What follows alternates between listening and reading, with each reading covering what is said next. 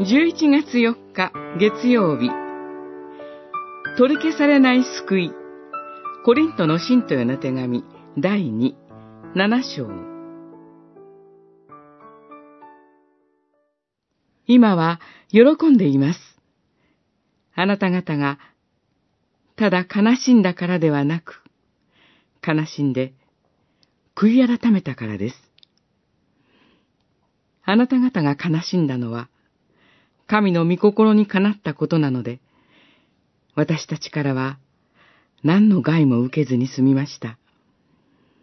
神の御心にかなった悲しみは、取り消されることのない救いに通じる悔い改めを生じさせ、世の悲しみは死をもたらします。七章、九節、十節。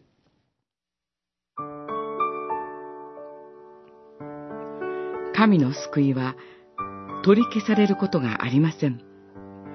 この真実を知り、味わうことは豊かな慰めです。この章では、教会の中で起こった悲しい罪による事件が背景になって記されています。一体どんな出来事があったのかはよくわかりませんが、そのことが教会全体を揺るがしかねない重大なものであったことは確かなようです。生徒の交わりと呼ばれる主の体なる教会ですが、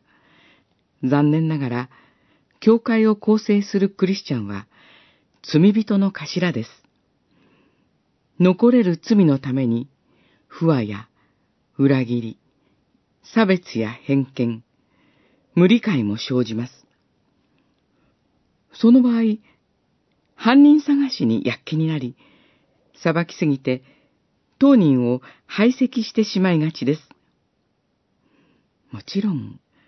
犯した罪への責任を取ることは大事ですが、本当のゴールは罪を悲しみ、神に立ち返ることにあります。なぜなら、最も悲しんでおられるのは神だからです。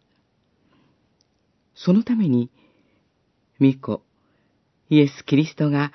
十字架にかかって死んでくださったのです。キリストご自身が私たち一人一人の罪をあがなってくださいました。それほどの尊い代価を無にしてはなりません。